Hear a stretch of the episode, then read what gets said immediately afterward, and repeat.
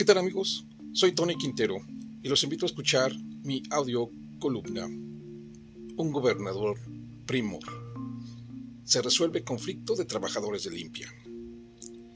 Pues ¿qué creen mis amigos? Que el conflicto de los trabajadores de limpia del ayuntamiento de Oaxaca fue resuelto por ni nada menos ni nada más que por Alejandro Murat, el gobernador del estado luego del desastre que se ocasionara por los trabajadores del servicio de limpia al tirar y regar la basura por todos lados del centro histórico, como medida de presión y bloqueando vías de comunicación.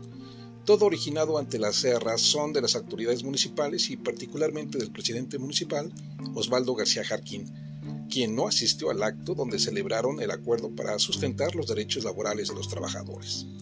Todo esto se da a 20 días de que termine la gestión municipal de García Jarquín, y entre en su relevo Francisco Martínez Neri, también de Morena, quien sí estuvo presente en este acto, pero con un mensaje muy parco. La ausencia de Osvaldo García, sea tal vez natural, obvio, no tiene la cara limpia ni honesta para mirar y cumplir con los compromisos de sus propios trabajadores. Así que se ha despedido como lo que es, un personaje oscuro.